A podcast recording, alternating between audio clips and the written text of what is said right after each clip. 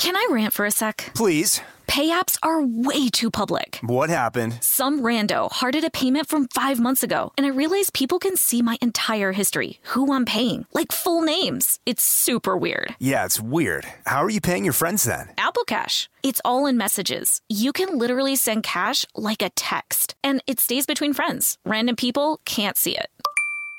Did you just pay me a dollar on Apple Cash? Shh. Services are provided by Green Dot Bank, member FDIC. Terms apply. The state of Tennessee is one of the few places where the sounds are just as breathtaking as the sights. Whether that's live music at a historic music venue, the crack of an open fire at a campsite in the wilderness, or hearing kids laughing as they explore what's right around the bend, Tennessee just sounds perfect. Start planning your trip at tnvacation.com. Tennessee sounds perfect. This episode is brought to you by Pedigree. If you've been looking for love at first sight, it is closer than you think. It can be found at your local shelter. So this June 7th to 9th, join the Pedigree Adoption Drive, and the Pedigree brand will reimburse your dog adoption fees nationwide. Pedigree knows that bringing a dog into your home not only opens their heart, it can open yours too. Visit pedigree.com slash adoption dash drive to learn more about the adoption drive and to see full terms and conditions. Welcome to Stuff Mom Never Told You from HowStuffWorks.com. Hello and welcome to the podcast. I'm Caroline. And I'm Kristen. And I'm going to start off this podcast by admitting something about myself. Oh, please do. Which is that when I was younger and uh, I found myself uh, no longer believing in the Christian faith that I had grown up with. Um, I started pursuing, as do many young people and people who feel that big religion or no religion, they still want to feel a connection to something bigger than themselves. I got into tarot cards. Oh, tell me more, Caroline. Yeah, so I got one of those like cheesy, slick, glossy, terribly illustrated packs from who knows where, probably Hot Topic or something. Um, I don't know, is Hot Topic still around? I think they are, right? Probably. Um, I wonder if they're still as weird as they were when I was in high school. Yeah, tweens need to be tacky somehow. Mall goths, yeah. Uh, so I, I got into it and I found that it was a really great sort of satisfying way to feel like I was connecting with some spiritual force, that I was part of some magical, mystical, uh, fantasy land that gave me some bit of control and insight into the world around me. And I just sort of summed up why people do tarot. well, did you, I'm curious though, did you, how often did you do it? Um, maybe like once or maybe once a week, maybe like on the weekend or something. And would it be used to help you figure out what to do with your life or, or sort of reflect on things? I think both. A lot of it had to do with like, um, liking boys and wanting to do tarot about love. Um, but I did the whole nine yards, Kristen. I would like turn out the lights and light candles and like get in the zone and like breathe deeply and get real quiet internally and focus on my question, which was probably like, does so and so like me? Is so and so gonna like me? Uh, which is like the bulk of a lot of tarot questions in the modern era and I'd lay out the cards in the Celtic cross formation. There's a bunch of different formations that you can do in tarot and, and read the cards and figure out what was negative and what was positive and if they were inverted or right side up, what that meant. And yeah, I literally can't remember any insight that it ever actually gave me or I thought that it gave me, but it was kind of a really fun way to pass the time. I was also big into runes at the time, which was the same deal. You put them in a sack and like you, it's like Scrabble tiles and you put your hands in there and you draw out some runes and you figure out what your future is supposed to be or you figure out the answer to a question. I'm surprised I never got into runes. That sounds right up my alley. Well, I even had, I remember distinctly wearing my rune necklace to Music Midtown here in Atlanta in 1997, seventh grade for me. Um, was it 97? Yeah, I think it was 97. Uh, And I definitely like thought I was so effing cool because it was like a choker necklace. It was on, Ooh. it was on like one of those black cords. It was so 90s, you know, I Probably very hip today. little rune necklace and, uh, I can't remember what it meant. It was something like very, you know, very like middle school self-centered, like independent or like, uh, something. I'm a cool person rune. My, I don't even care about my curfew rune. Right. After college, my roommates and I went through a tarot phase, but it was more a thing of a parlor game. Yeah. When we would all hang out, people would come over, have some beers and be like, let's do tarot. Oh my God, what's it mean? Oh, Yeah, yeah. we're drunk. Yeah. Yes. that is what it meant for people hundreds and hundreds of years ago too. You and your friends were far more connected to the true roots of tarot than seventh grade Caroline was. I assure you. Yeah, because uh, here's the thing about the history of tarot. It's a little bit of a letdown. Yeah. because it really just started out as a game and we've been making up the rules for tarot ever since. Yeah. Oh, yeah. Oh, and so it's so, um, I don't know what word to use here, but I just, I put my hands to my face and look real worried when I read like first person accounts of tarot card readers and like how seriously so many people take it. It's like a huge part of some people's lives. And I don't want to dismiss that part of your life, fair listeners, but there's, there's literally no mystical meaning behind tarot. Um, like, like Kristen said, it, its meaning has changed over the centuries. It really did originate in the Islamic and Arabic world as just as just cards. The, the, the fabulous people in the Middle East invented playing cards and they were beautiful. They were hand painted. They were something that the wealthy had to pass the time. And so they were painted with all sorts of things that would be familiar to these people in their everyday lives. So there'd be architectural elements painted on there. Uh, later there would be people or, or items represented on the cards, but they were all meant to just play games. And so uh, these cards, of course, through trade, through military invasions, made their way to Europe. They've been used, uh, everything from games, like we said, to literary prompts for writers to the way we think of them now as tools for divination. Although I do like, and not to get ahead of ourselves, but I do like how long we have been using tarot, even pre-divination phase to uh, help us predict whether someone will like us back or not. yes, there was one Spanish deck that was meant to figure out the object of your affection and each suit, so like the cups or the wands or whatever, each suit of the deck corresponded to a different type of woman, either maidens, wives, widows, or nuns. Always get the nuns. Always a nun, never a maiden.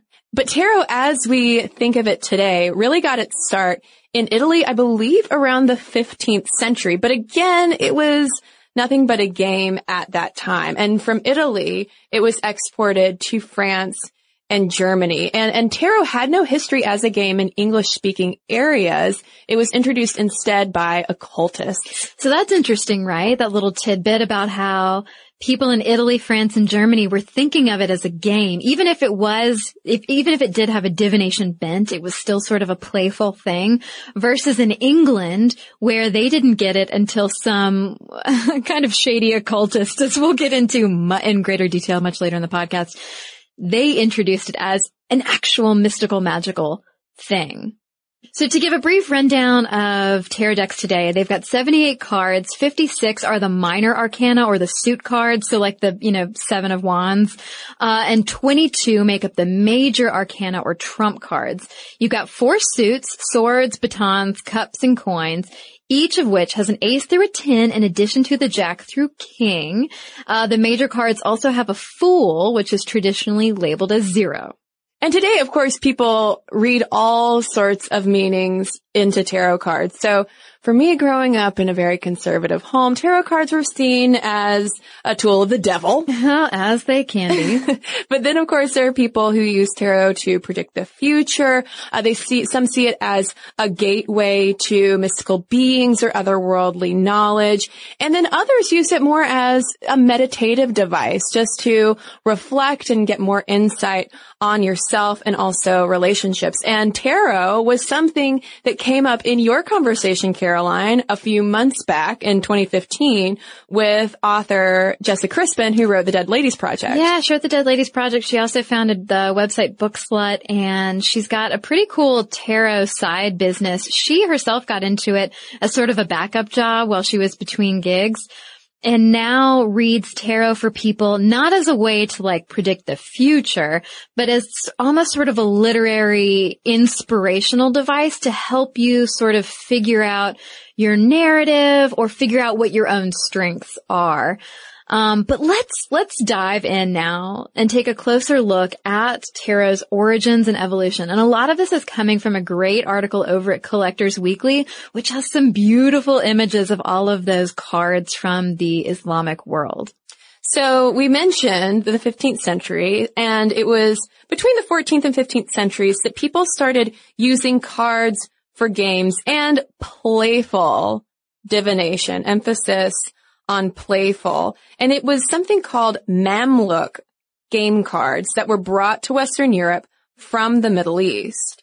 And in the Islamic world, as Caroline mentioned, card playing was really something for the highborn. And these cards were just miniature pieces of art. They were often hand painted and uh, they would be scrawled with calligraphy. Whereas in Europe, they lost a little bit of their class because you have printing technology, which did mean though that it became something that wasn't only exclusive to the wealthiest. More people could get their hands literally on these cards and paper products, but they probably weren't hand painted. But if you look at the Arabic calligraphy, they would often contain aphorisms or sort of mini fortunes such as as for the present that rejoices, thy heart will soon open up.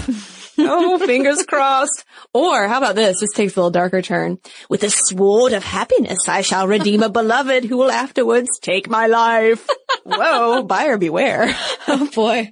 Oh, it doesn't sound like a good relationship. That sword of happiness will get you every time. Uh, yeah. So by the 1500s in Europe, You've got these beautiful cards being used for literary exercises. So not too different from what Jessica Crispin is using it for herself.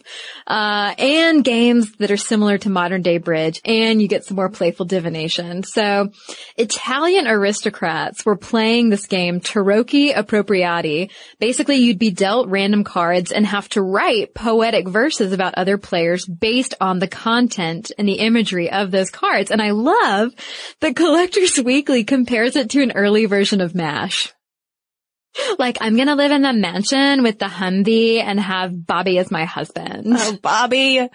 I wanted Bobby. But this really evolved into a literary phenomenon. I mean, people were writing lots of stories and poetry based on the cards that they were drawing. It also reminds me of, what's it called? Exquisite Corpse, where you start a story and then you fold the piece of paper until only the last sentence is revealed and you pass it around the person picks up the story and then ah. and then it flows from there but it's not a card game although it should be um but back to tarot pre-tarot decks start to develop as you have wealthy Italian families commissioning their own hand painted cards of triumph. Yeah. How boss is that to be like, I am so rich. I'm going to have some cards of triumph made just for myself. And they had the same suits as those Arabic Mamluk cards of cups, swords, coins, and polo sticks, which would eventually become your wands or batons. Yeah, and of course they had the the courts of kings and male underlings. We didn't have queens yet, oh, so just wow. yeah, Go figure.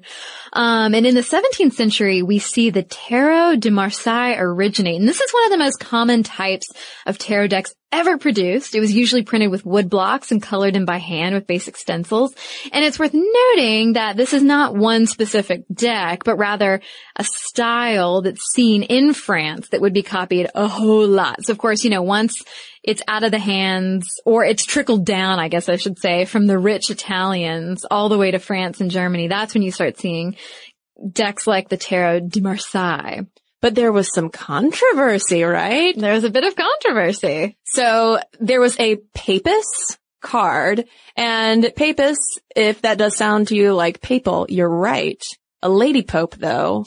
Heck No. So, but of course, since we could not have a lady pope, she morphed into, depending on your deck, either Juno, the high priestess, or the Spanish captain. But in the case of the high priestess, the high priest counterpart would be the pope. Yeah. He was like, I'm back. Well, I mean, so throughout these cards history, your imagery just depended on your worldview. I mean, there were tarot, so from the very beginning, tarot imagery was morphing to accommodate common beliefs at the time.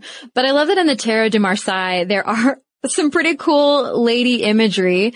Strength is a woman subduing a lion. The Empress is a pretty badass shield. Uh, you've got the star, who's a naked lady pouring water, and I'm sure that there are tarot aficionados out there going like, "Oh, it's not what it is, or it's not what it means," but I still love it. And then the woman on the world card in this particular tarot deck, honestly, to me, looks like she's standing inside a vagina. Uh, the description says otherwise. But Almost as if she's birthing herself. yeah, yeah. To me, that's that's what I'm going with, and no one can tell me otherwise. This episode is brought to you by Snagajob.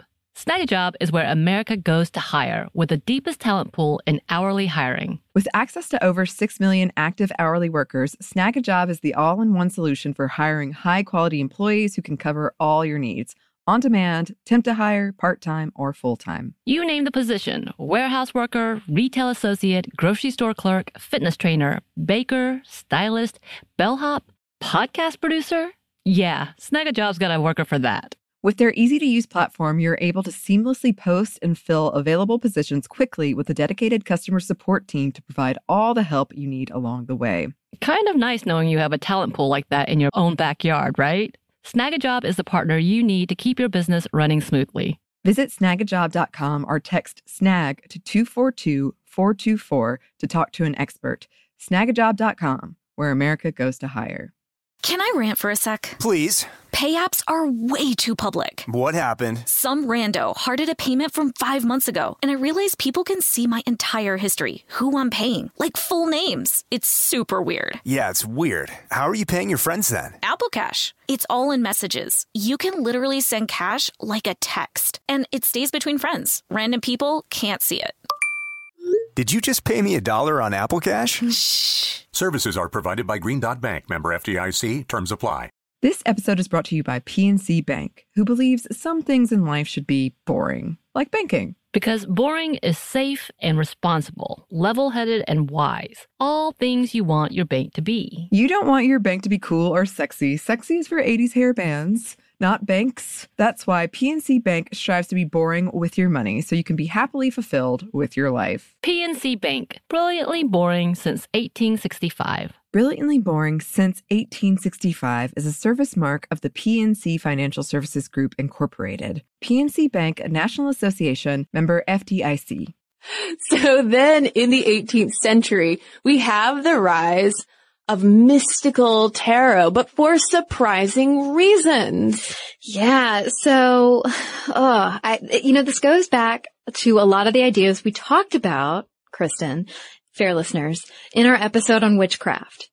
Because in that episode, we talked a lot about how it was men, elite male members of society who were members of secret uh, Masonic societies and groups who got together and sort of, in order to give their own organizations and themselves authenticity and credibility, they tried to link their made up organizational mythology with existing mythology about Egyptians and Greeks and Romans and that gave rise to a lot of our modern day ideas about witchcraft. And the same is true for tarot. So you've got to get a little context. In the 18th century, power structures across Europe were shifting from feudalism to capitalism. And you've got these mysterious, well, on purpose mysterious, they, they made themselves mysterious and male hierarchy driven Freemasonry. These groups and their interest in the occult is on the rise. And as Mike Sosteric in A Sociology of Tarot points out, those secret society hierarchies reproduced and reaffirmed the patriarchy, unequal power relations, and male hegemony. In other words, they were filling this power vacuum as positions of power shifted from being inherited So rich people beget more rich people who are all in the powerful positions. Not that that doesn't exist, but you know what I mean. Two, being earned, powerful positions being earned through that Protestant work ethic and knowing the right people. And these secret societies were all about knowing the right people. Well, and it's ironic that you just mentioned the, the Protestant work ethic because part of the pathway to knowing the right people and getting an in with these societies and getting a leg up therefore, you know, in your station in life had to do with getting a grasp of this occult tarot that they kind of made up. They developed as part of their mythology this connection between tarot cards and Egypt because intellectuals commonly believed ancient Egyptian writing and religion held insights into human existence. And so they took their tarot cards and linked that to ancient Egypt as a way of gaining credibility and authority rather than being like, here's this game we play and we kind of made up what it means. Who wants to join us? It's so fun. Yeah, it was just another way of being like, hey, we are the holders of the mystical magical truth. You've got to go through us to get to the truth. And also what was so appealing about these cards for these rich white guys was that they were links to a way of life that was enjoyed by those rich, wealthy, uh, high-born Italian families of the 15th century. I mean, the imagery itself is related to royalty and the elite. You've got those kings and queens and popes. And then the, the great thing about tarot, and great may or may not be in quotes, is that the imagery is so easy to manipulate. The meaning behind the imagery is so easy to manipulate and so easy to tell other people that it means something. Um, and you know, like we talked about in our psychics episode, Kristen, it's just human nature to want to believe in this stuff. And, and I get it, but it's worth discussing how a lot of this magical belief system came out of a bunch of guys who were just trying to use these cards and imbue them with their own meaning in order to cement their fancy status. Well, and to the point that they even created tarot decks with Egyptian imagery to only reinforce this made up connection between the two. Um, and you have though two big names who are responsible for really cementing this mystical development of tarot, both of whom are French. You first have Antoine Court de Gébelin, who was a French writer, pastor, and Freemason. A real jack of all trades Seriously. there. And then you have even more famous teacher and publisher, Jean-Baptiste Alliette, who went by a pseudonym, which was just his last name, Alliette, backwards. Yeah, so it's it's a Atella, Atelia, Nutella. It's Nutella. Yeah, he went by Natella. He invented Nutella. Uh, Nutella and Gébelin were the first to align the tarot with these mystical and divinatory properties. So. In 1781, in his nine-volume History of the World, which is quite impressive, uh, he didn't have Wikipedia or anything. Uh, de Gébelin said that tarot was based on a holy book written by Egyptian priests and bought, brought to Europe by gypsies from Africa.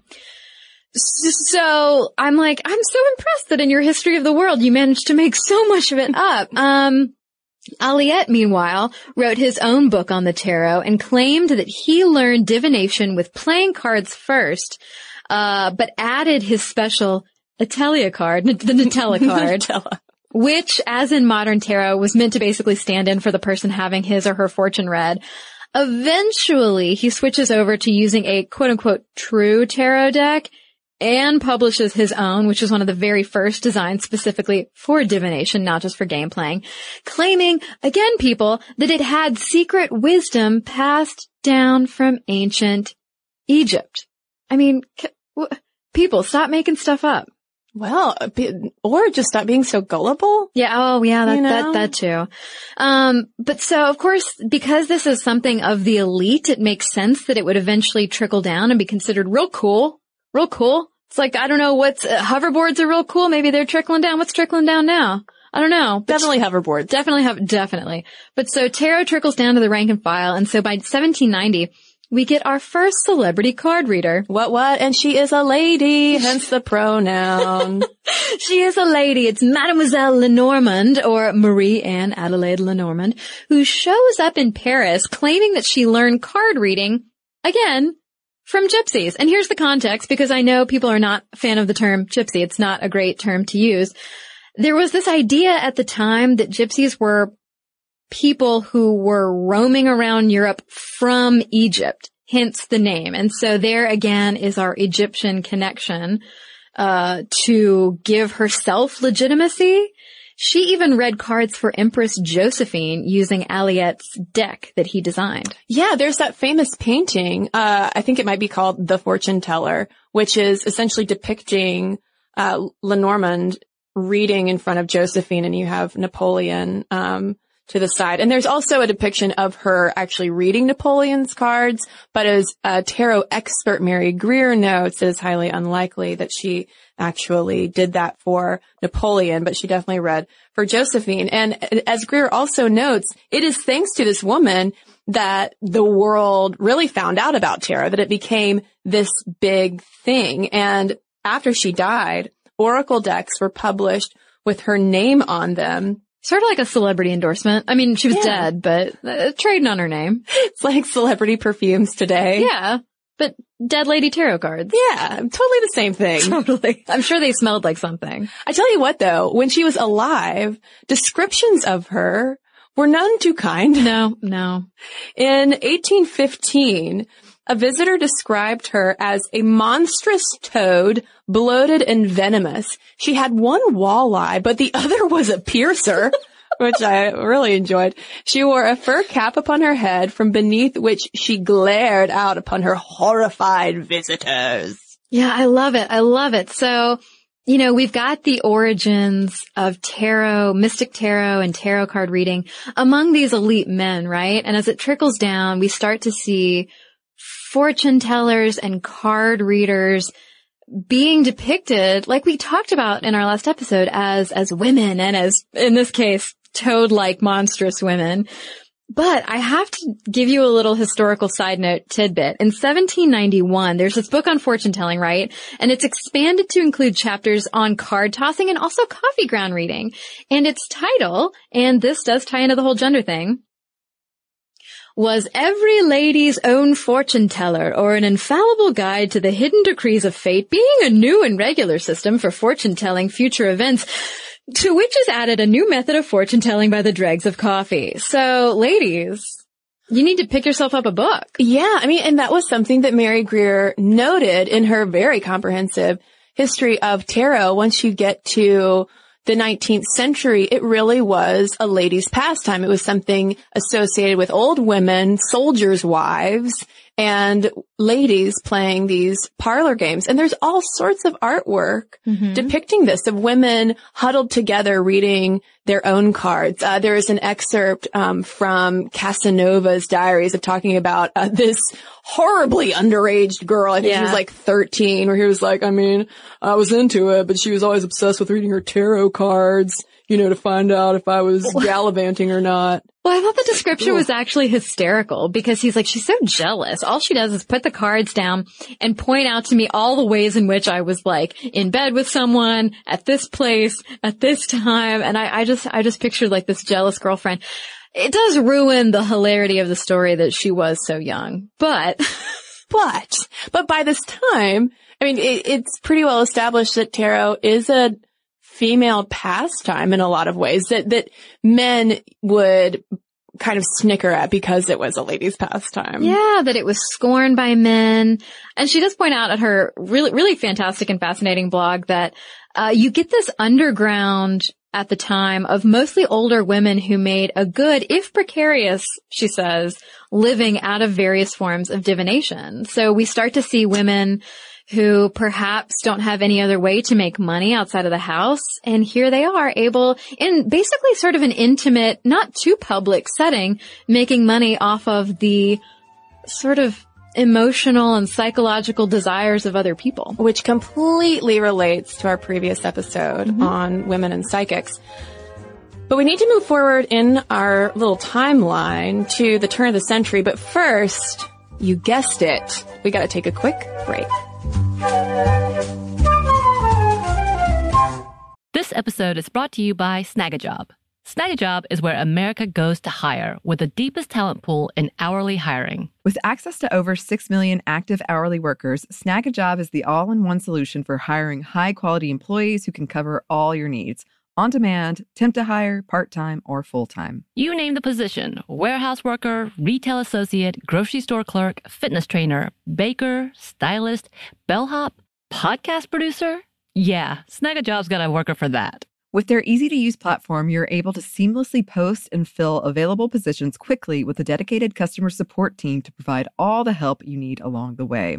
Kind of nice knowing you have a talent pool like that in your own backyard, right? Snagajob is the partner you need to keep your business running smoothly. Visit snagajob.com or text snag to 242 424 to talk to an expert. Snagajob.com, where America goes to hire.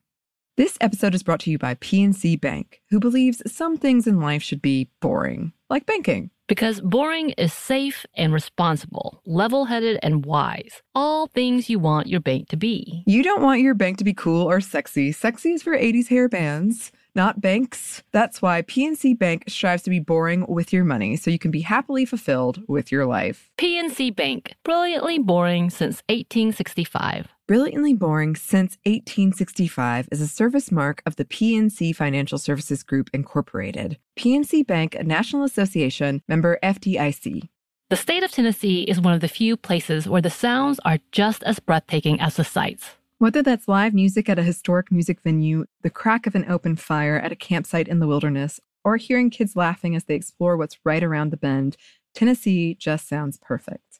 Start planning your trip at tnvacation.com. Tennessee sounds perfect.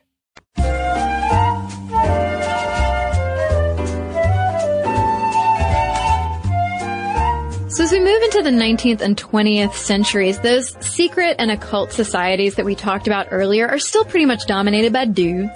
But you do have groups emerging like the Hermetic Order of the Golden Dawn and the Theosophical Society, which were co-ed. And I think it's interesting that the Theosophical Society, for instance, even had women among its founders and leaders. But people in these groups were super fixated on uncovering the quote unquote true tarot and the card's true meanings, which is like, guys, um, like a hundred years ago, you invented this. Uh, don't know if you realize that it was just a card game in the Arabic world and in Italy. And, and then y- you guys were the ones who made it magical. But they didn't have podcasts back then, Caroline. How would they know? How would they know? But they were so intent on, on buying into this whole thing of like, tarot has a true meaning.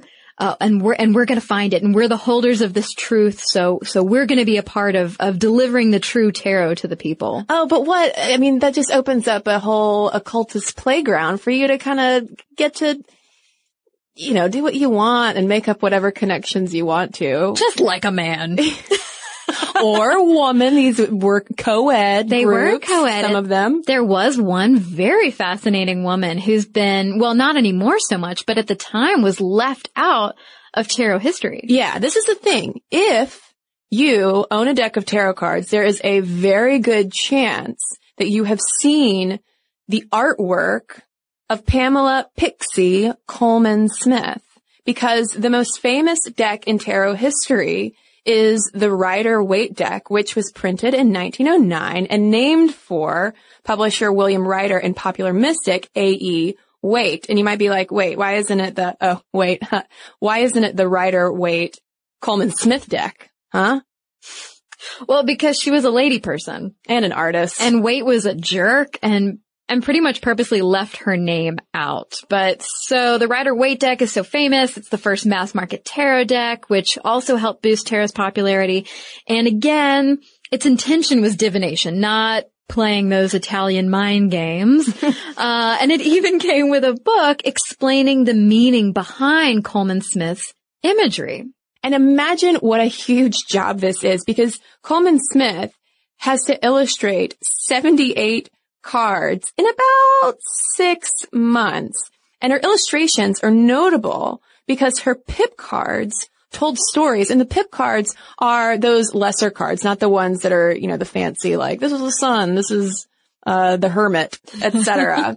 so all the cards together tell a story. Which again is a great way if you're trying to get people to connect with imagery or connect with a philosophy. This is a great way to do it because your pictures tell a thousand words. And so to place all of these amazing illustrations on each card and then to do a tarot formation, it's so easy to tell a story and be able to interpret those images kind of however you or the card reader wants.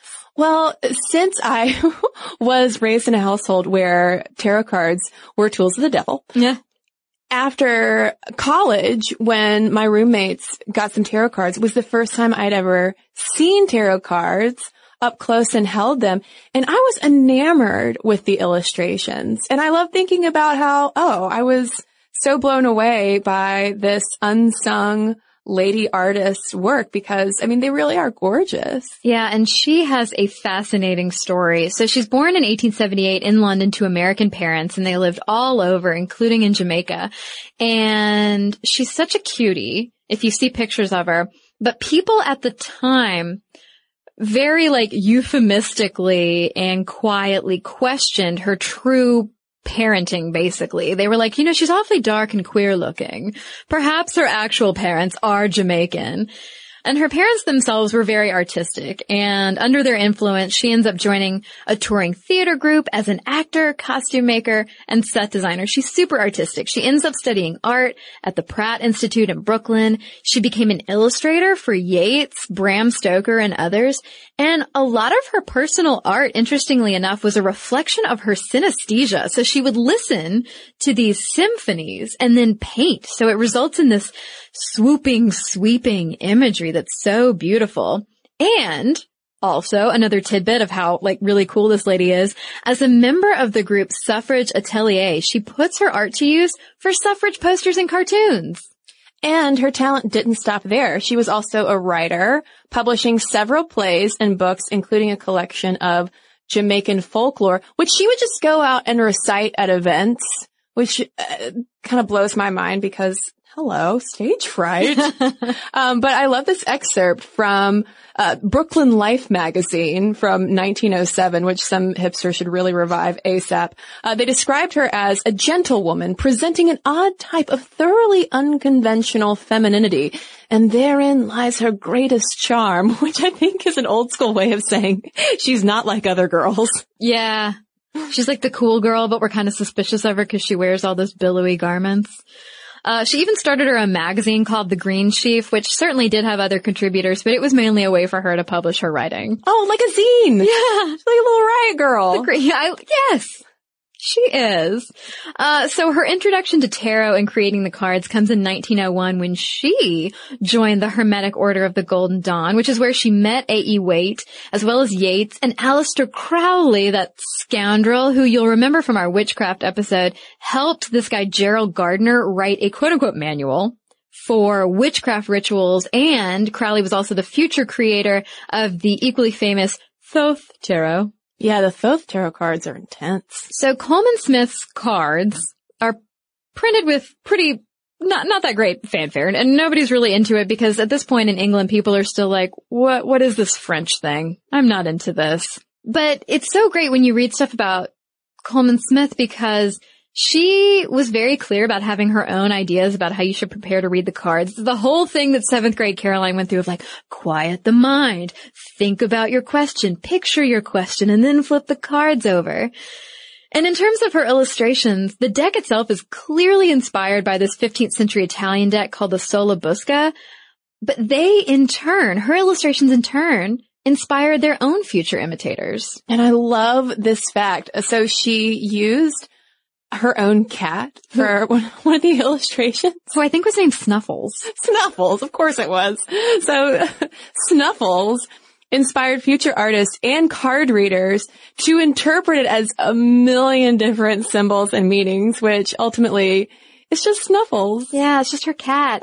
She also used her buddy slash potentially lover or companion, Edie Craig, as a model for some of the women on the cards. And so isn't that fascinating to know that here's this person who was like under the gun to create all these beautiful illustrations in six months for very little pay, using her own characters from her own life to create these mystical tarot figures. And people today are still interpreting them and reinterpreting them as these magical, mystical beings. I just love it. But even though her work was so significant and she put so much thought into it and people have in turn put so much thought into her cards, she was completely left out. She received no mention by name in the book that accompanied the deck.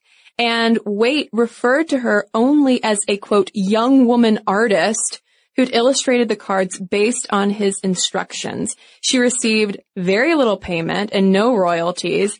And uh, in one letter to her agent, she even said, I just did a huge project for very little pay, just basically saying like, I know, I, you know, I'm just, I'm just hustling here. And in case you were wondering about the true nature of Waite's uh, character, he in- indeed was a jerk. He wrote, the practice of painting among women has been clumsily cultivated. It remains a bad imitation of nature, whereas it might be a great art. And I'm like, dude, if you are so like anti-woman and anti-woman artist, why did you even hire this woman? Oh, could it be because she's actually really talented and you just don't want to give her any credit? And maybe easier to discredit her. Yeah. Mm. But for uh, Coleman Smith's part, she converted to Catholicism and ran a priest's retreat in Cornwall, but then died penniless in 1951, even though if she'd gotten royalties on that deck, she would have been sitting pretty. Yeah, total millionaire. Yeah. The deck ends up falling out of use until about the 70s when you've got American playing card manufacturer US Games, I believe it is, who reprinted them. And it was the US Games guy who was saying that Coleman Smith could have been a millionaire today. Well, she's not the only tarot illustrator of note.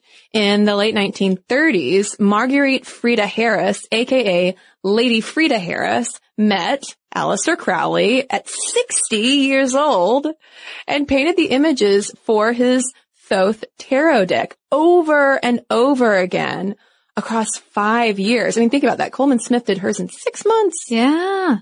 Yeah. And so Frieda Harris is a pretty interesting character. She herself was very wealthy, as indicated by the title lady. Like she was doing all right. She didn't need a bunch of money. She also didn't need a bunch of notoriety. Oh, it just wasn't a nickname. She was like, call me lady. Well, I mean, you've got people like, uh, uh, Mademoiselle Lenormand, you know, like people who, not that Mademoiselle is not just a normal French, uh, courtesy title. but you've got people who are really playing up their like mystical associations and, but she really was a lady. But yeah, she and Aleister Crowley had this fascinating correspondence and they were total buds and BFFs. Uh, in one letter, she told him to basically shut up. She's tired of being his bank and listen, Crowley, your notes for these illustrations are terrible. You're so stupid. But if you go through their letters and read them, they're very close. They're both in this uh, mystical uh, secret society and they talk so much about issues of these secret societies and knowledge and truth and religion and all of this great stuff. And they were very, very close. But yeah, like Kristen said, it's crazy to think that she was doing these paintings over five whole years where Coleman Smith had to smush it into six months. And listeners, you have to Google image the Thoth deck if you haven't seen it already because the art is wild. Uh, Harris used projected synthetic geometry to create these almost like Salvador Dali-esque paintings or illustrations, I should say. And, and they really do look like something out of a sci-fi book. Yeah, they, they really do look like, cause I was looking at the cards and I was like, why do these look familiar to me? And cause they look exactly like contemporary sci-fi illustrations, like that early sci-fi stuff you see on book covers. I think though, if I had, if I ever tried to use the Thoth deck, I would just get really confused and tired because the, the illustrations are so abstract. Yeah. Yes.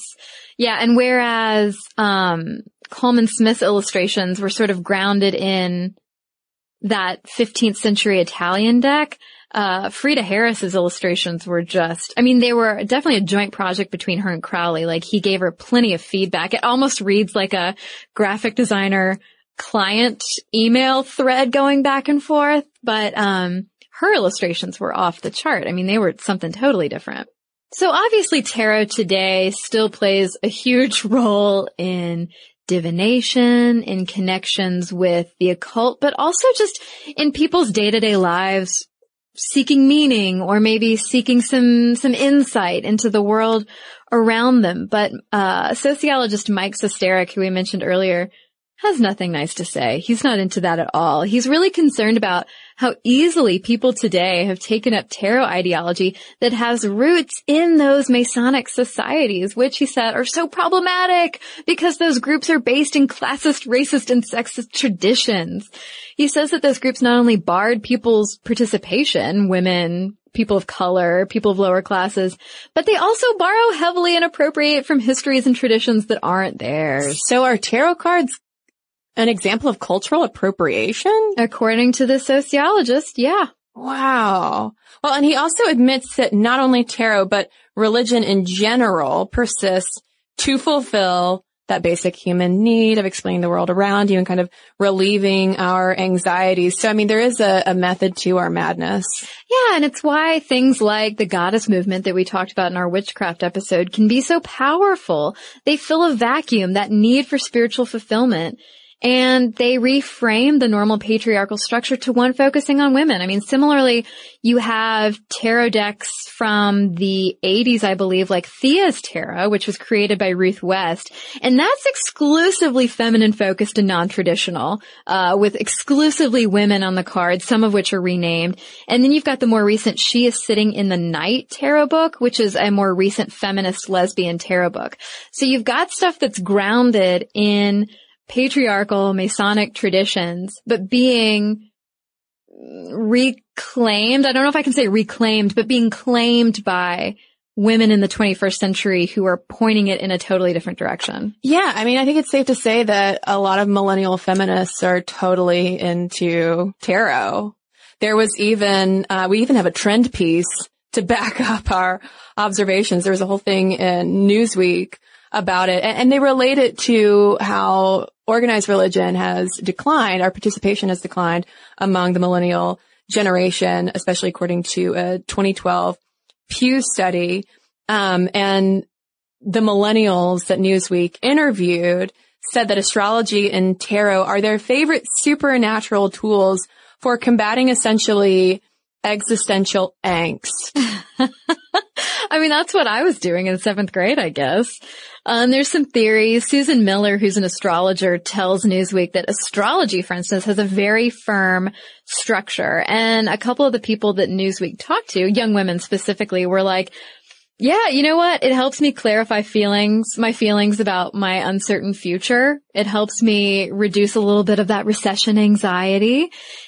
Not to mention they talked to one woman who not only used it to alleviate her recession anxiety, but because she was out of a job, she used tarot to make money, similar to Jessa Crispin. So lots of stuff wrapped up in that capitalistic tradition that's passed down from the Freemasons. Yeah, and, and yet the thing that I haven't seen an uptick in is elite dudes or just dudes in general picking up the tarot deck casually. No, I think it's another thing that's been feminized in people's minds, that that's some silly magic stuff that old crones do. Well, I'm very curious now to hear from listeners with knowledge of the tarot or any kind of interaction. If we have any tarot readers listening, we want to hear from you. Momstuff at howstuffworks.com is our email address. You can also tweet us at momstuffpodcast or message us on Facebook. And we've got a couple of messages to share with you right now.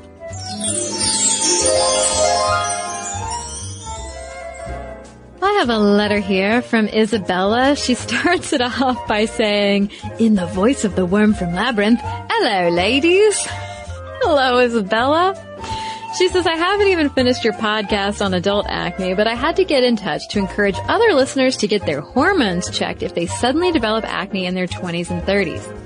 As a clear-skinned teen growing up, I was immensely relieved that I didn't have to deal with chronic acne like some of my friends. Don't get me wrong, I got the odd spot, but it was never anything worth complaining about, and so I traversed my teenage years worrying about periods, boys, extra hair, and all those other lovely symptoms of puberty, bar acne, for which I was very grateful. Fast forward a few years to the age of 22, working in London alone in a stressful job with a terrible boss, and suddenly spots, spots everywhere. At first I put this down to stress and some kind of karmic comeuppance, but as the months passed and endless topical treatments failed, I went into a really, really dark place. Something I can only see with hindsight.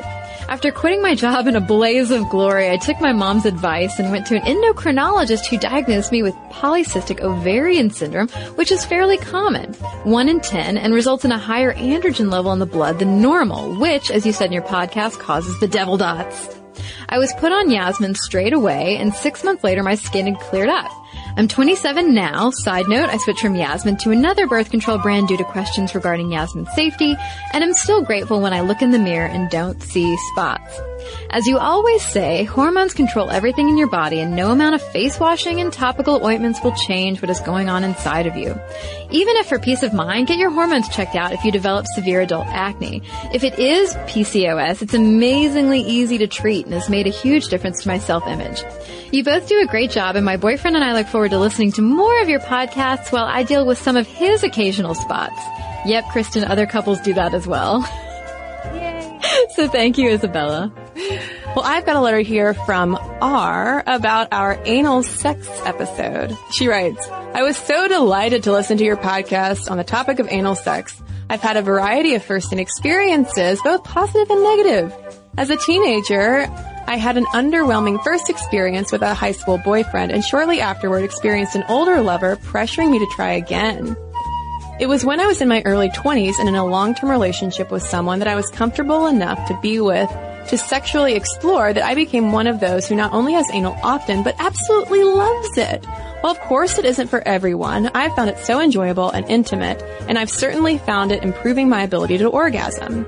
I was recently talking about this with my best friend, and we've discussed how we each feel confident and like we have full agency over our sexuality when we perform this act. It was so great to be able to listen to a whole podcast about this activity that we both love, and it would be a wonderful thing if everyone who wants to try could do so in a comfortable and enjoyable way. As you said, the statistics on just how many teenagers have such negative experiences is a strong testament to how vital comprehensive sex education is. This is something I have found over and over again in the UK. When I was pressured to comply as a teenager, I had never been told that I had agency to say no, and I remember overhearing girls at school discussing stories much like the ones related in the podcast. I'm about to start working with therapists within my old high school to improve the sex education, and I've definitely got a huge amount of information from Sminty. Thank you guys so much for all the amazing work you do. Listening to you always makes me smile. So thanks so much, R.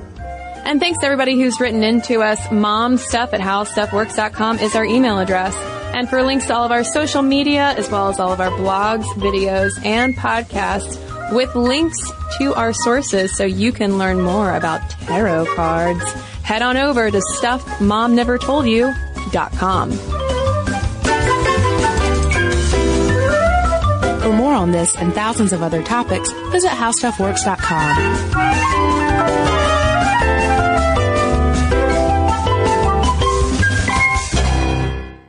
This episode is brought to you by PNC Bank, who believes some things in life should be boring, like banking. Because boring is safe and responsible, level headed and wise. All things you want your bank to be. You don't want your bank to be cool or sexy. Sexy is for 80s hair bands, not banks. That's why PNC Bank strives to be boring with your money so you can be happily fulfilled with your life. PNC Bank, brilliantly boring since 1865. Brilliantly Boring Since 1865 is a service mark of the PNC Financial Services Group, Incorporated. PNC Bank, a National Association member FDIC. The state of Tennessee is one of the few places where the sounds are just as breathtaking as the sights. Whether that's live music at a historic music venue, the crack of an open fire at a campsite in the wilderness, or hearing kids laughing as they explore what's right around the bend, Tennessee just sounds perfect. Start planning your trip at tnvacation.com. Tennessee sounds perfect.